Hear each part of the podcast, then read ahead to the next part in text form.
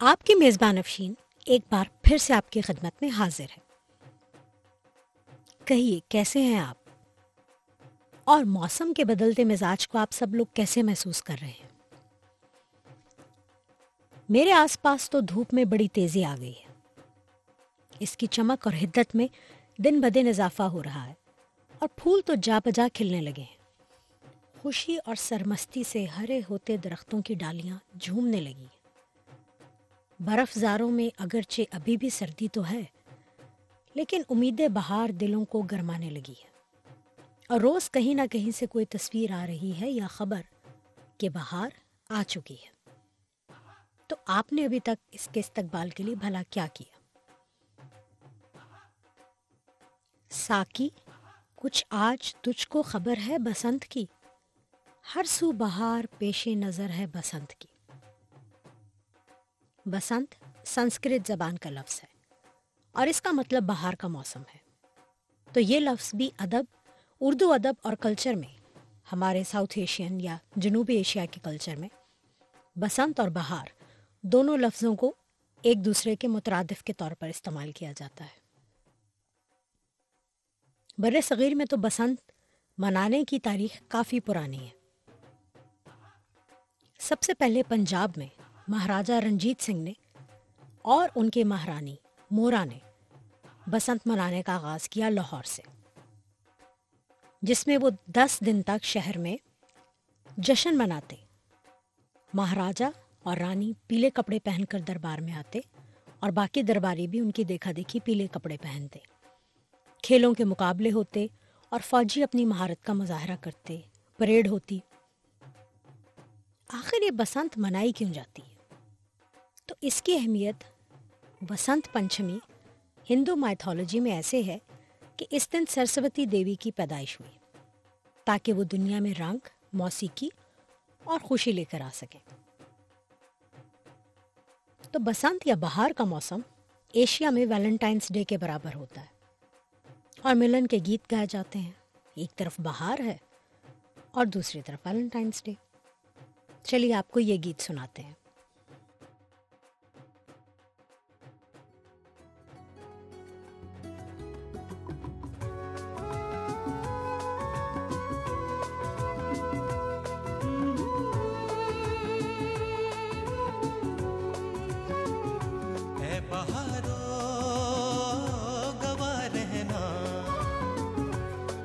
اڑائیں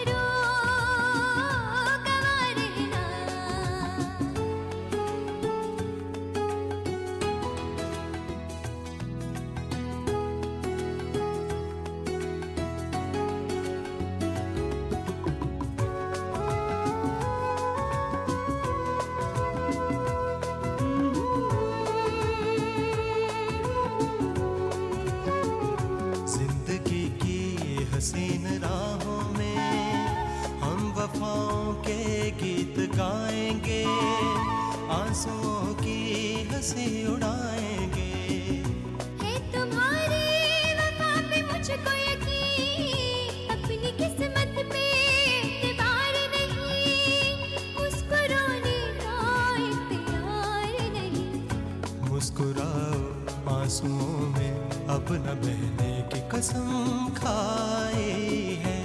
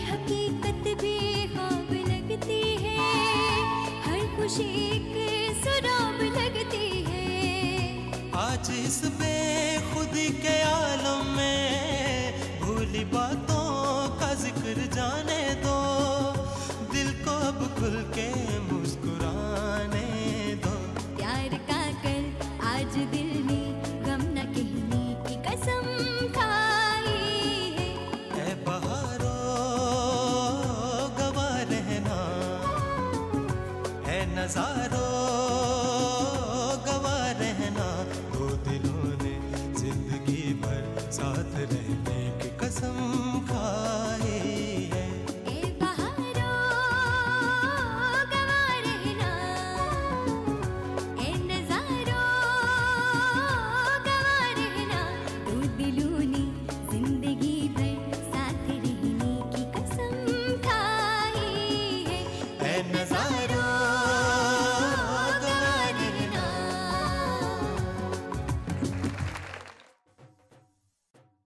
یہی موسم ہے جس میں گندم پھلتی پھولتی ہے۔ اور پیلا رنگ بھلا کہاں سے آیا؟ بسنت اور پیلا رنگ ایک دوسرے سے اس لیے جڑے ہیں کہ سرسوں کے پھول کھیتوں کو بھر دیتے ہیں اور جا بجا جنگلی پھول بھی جو ہیں وہ زیادہ تر پیلے رنگ کے ہوتے ہیں۔ چونکہ پہلے انسان کا تعلق صرف دھرتی سے جڑا تھا، تو اس کی زندگی کے تہوار بھی موسموں میں ہی بٹے ہوئے تھے۔ تو بسنت رت اس بات کا اعلان تھا کہ پالا یعنی سردی اب رخصت ہوئی۔ اب پھولوں کے کھلنے کا موسم ہے۔ آم کے درختوں پر بھی پھول آنے لگتے ہیں اور باقی پھلدار درختوں پر بھی۔ اور ندیاں چشمے پھر سے بہنے لگتے ہیں کہ برف سورج کی حدت سے پگھلنے لگتی ہے دن لمبے ہونے لگتے ہیں۔ درختوں میں پینگے ڈال دی جاتی ہیں اور مہینوں سے سردی میں گھر میں بند بچے اور سب لوگ باہر نکلتے ہیں۔ کھیل کود کا سلسلہ پھر سے شروع ہو جاتا ہے۔ خوشی، سرمستی سے بھرپور رومانوی گیت گائے جاتے ہیں۔ مارچ میں ہی ایک اور تہوار بھی منایا جاتا ہے، نوروز، جو ایک ایرانی کیلنڈر میں نئے سال کا جشن ہے، جو عین بہار کے موسم میں ہی آتا ہے۔ ایران، افغانستان اور وسط ایشیا کے بہت سے ملکوں میں یہ منایا جاتا ہے۔ گھروں میں خوب صفائی ہوتی ہے اور تقریبات ہوتی ہیں۔ بہار اور نئے سال کو خوش آمدید کہا جاتا ہے۔ جاپان میں چیری بلاسم فیسٹیول منایا جاتا ہے۔ جہاں ہر طرف چیری کے درختوں پر پھول کھلتے ہیں اور زمین کا نقشہ ہی بدل دیتے ہیں۔ اسی طرح اسی مہینے ہولی بھی منائی جائے گی، جو رنگوں کا تہوار ہے، بہار کا شکریہ ہے، اور اس کے ساتھ کٹائی کے موسم کا، جب فصلیں پک کر استعمال کے لیے تیار ہیں۔ تو فطرت کے یہ رنگ دھرتی سے جڑے موسم، سب امن و آشتی اور محبت کا پیغام ہے۔ اب آج کل لاہور میں بہار، بسنت اور پتنگ بازی تینوں لفظ ایک دوسرے سے بہت جڑے ہوئے ہیں۔ چلیے، بتاتی ہوں اس کی کہانی کہ ایسا کیوں ہے۔ تو لاہور میں جب مہاراجہ رنجیت سنگھ نے بسنت کا باقاعدہ تہوار منانا شروع کیا، تو پتنگ بازی اس کا باقاعدہ حصہ نہیں تھی، لیکن لوگ پتنگ بازی کرتے تھے۔ لیکن آہستہ آہستہ انیسویں صدی میں جب زیادہ پتنگیں بننے لگیں، تو عام لوگ بھی پتنگ بازی زیادہ کرنے لگے۔ یاد آیا۔ چلتے چلتے آپ کو بتاتی چلوں کہ پہلی پتنگ پانچویں صدی میں چین میں بنی تھی اور اس کو ریشم سے بنایا گیا تھا اور بانس کی تیلیاں لگائی گئی تھیں۔ پھر جب ریشم کی جگہ کاغذ کا استعمال ہوا تو یہ سستی بننے لگی اور عوام و ناس تک پہنچ گئی۔ اس سے پہلے یہ بہت مہنگی تھی۔ اندرون لاہور شہر کی بلند حویلیاں اور ان کی چھتیں پتنگ اڑانے کے لیے بہت موزوں تھیں۔ کہ بلندی پر ہوا کی تیزی پتنگ کو اور اوپر اٹھانے میں مددگار ثابت ہوتی ہے۔ تو رفتہ رفتہ یہ شرفا کا چلن ہو گیا کہ وہ دوستوں کے ساتھ ان اونچی چھتوں پر پتنگ اڑانے لگے۔ اس کے ساتھ ساتھ نت نئے پکوان بننے لگے اور پیاروں کے ساتھ مل بیٹھنے اور کھانے پینے کا ایک اور تہوار بن گیا۔ پاکستان میں بہار بسنت اور پتنگ بازی، جیسا کہ میں نے کہا کہ آپس میں بہت ملتے جلتے لفظ ہیں، تو انیس سو ستر کی دہائی سے یہ کچھ زیادہ ہی گھل مل گئے۔ اور رفتہ رفتہ بسنت کا دن صرف پتنگ بازی کے لیے مشہور ہو گیا۔ اس دن آسمان ہزاروں رنگ برنگی پتنگوں سے بھر جاتا ہے۔ کھانے بنتے ہیں، خاص طور پر گجریلا یعنی گاجروں کی کھیر۔ کیونکہ گاجروں کا موسم جا رہا ہوتا ہے، تو آخری میٹھی چیز گاجروں سے بنا کر مہمانوں کو پیش کی جاتی ہے۔ انیس سو نوے کی دہائی میں بسنت کو بہت مقبولیت حاصل ہوئی اور سیاحت کے فروغ کے لیے اس کو استعمال کیا گیا۔ بیرون ملک سے بہت سے سیاح صرف بسنت منانے لاہور آنے لگے۔ پرانی حویلیوں کو پھر سے سجایا گیا اور پرانے شہر کے کلچر کو مہمانوں کے سامنے پیش کیا گیا۔ ملٹی نیشنل کمپنیوں نے بھی اس کی پذیرائی کی اور بہت سے گیت بھی لاہور کی بسنت پر بنے۔ جنہیں لاہور شہر کے منچلے ساری ساری رات اونچی آواز میں اپنی چھتوں پر بجاتے۔ جیسے کہ فریحہ پرویز کا یہ مشہور گانا۔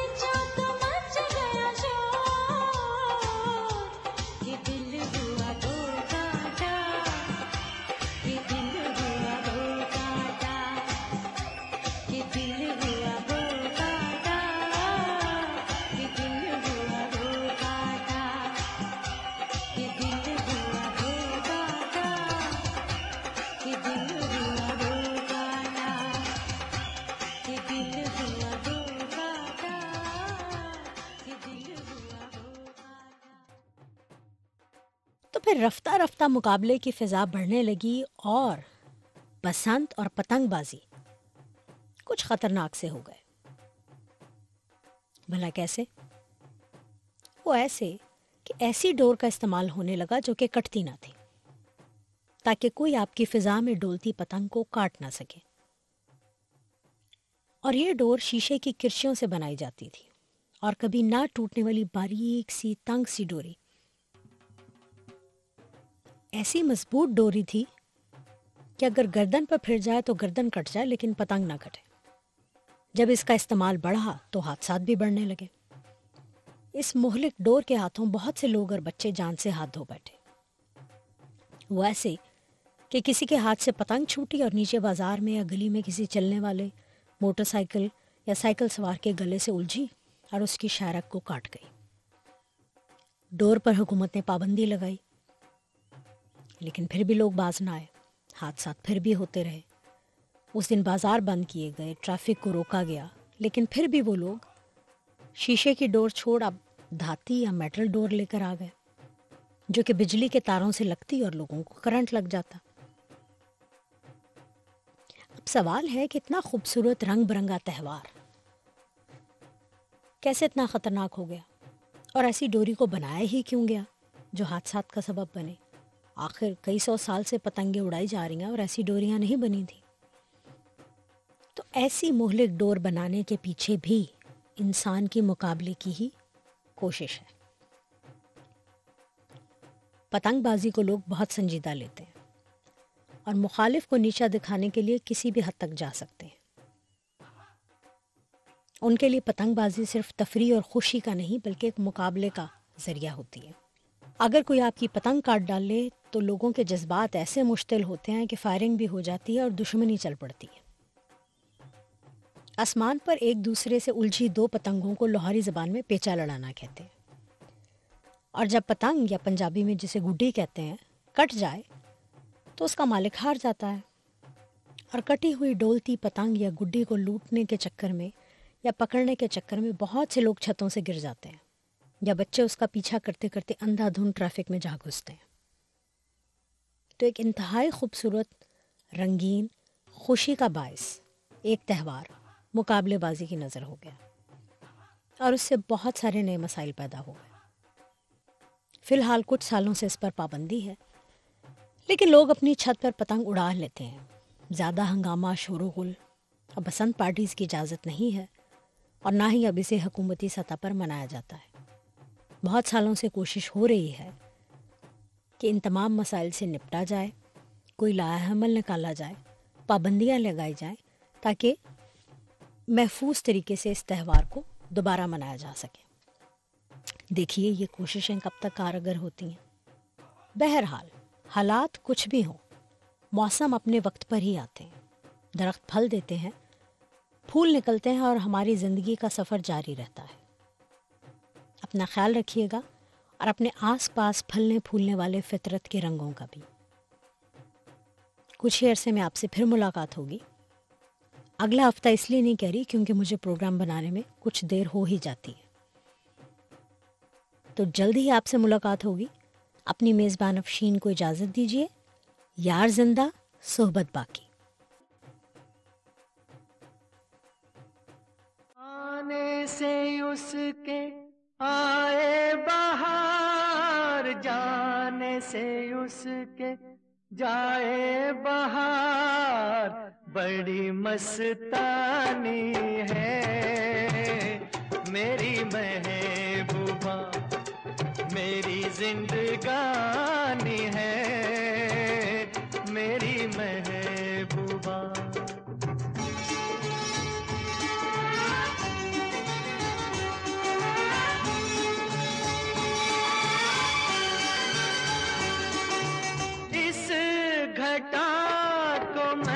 تو اس کی آنکھوں کا کاجل کہوں گا۔ اس ہوا کو میں تو اس کا لہراتا آنچل کہوں گا۔ کلیوں کا بچپن ہے، پھولوں کی جوانی ہے۔ میری محبوبہ میری زندگانی ہے، میری محبوبہ۔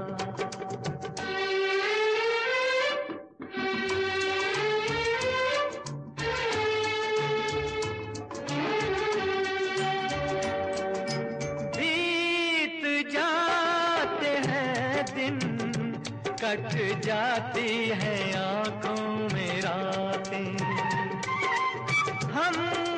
جانے کیا کیا کرتے رہتے ہیں آپس میں باتیں۔ میں تھوڑا دیوانہ، تھوڑی سی دیوانی ہے۔ میری محبوبہ، میری زندگانی ہے۔ میری محبوبہ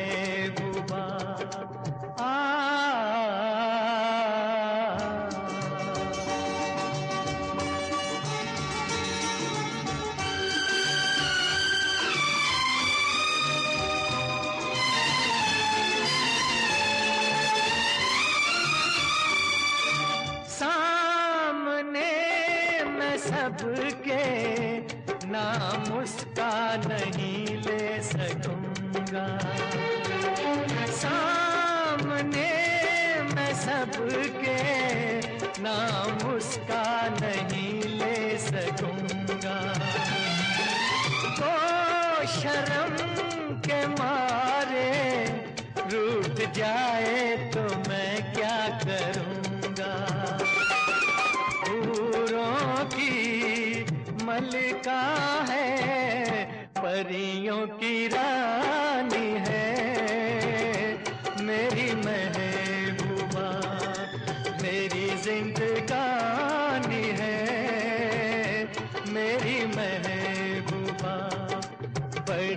بڑی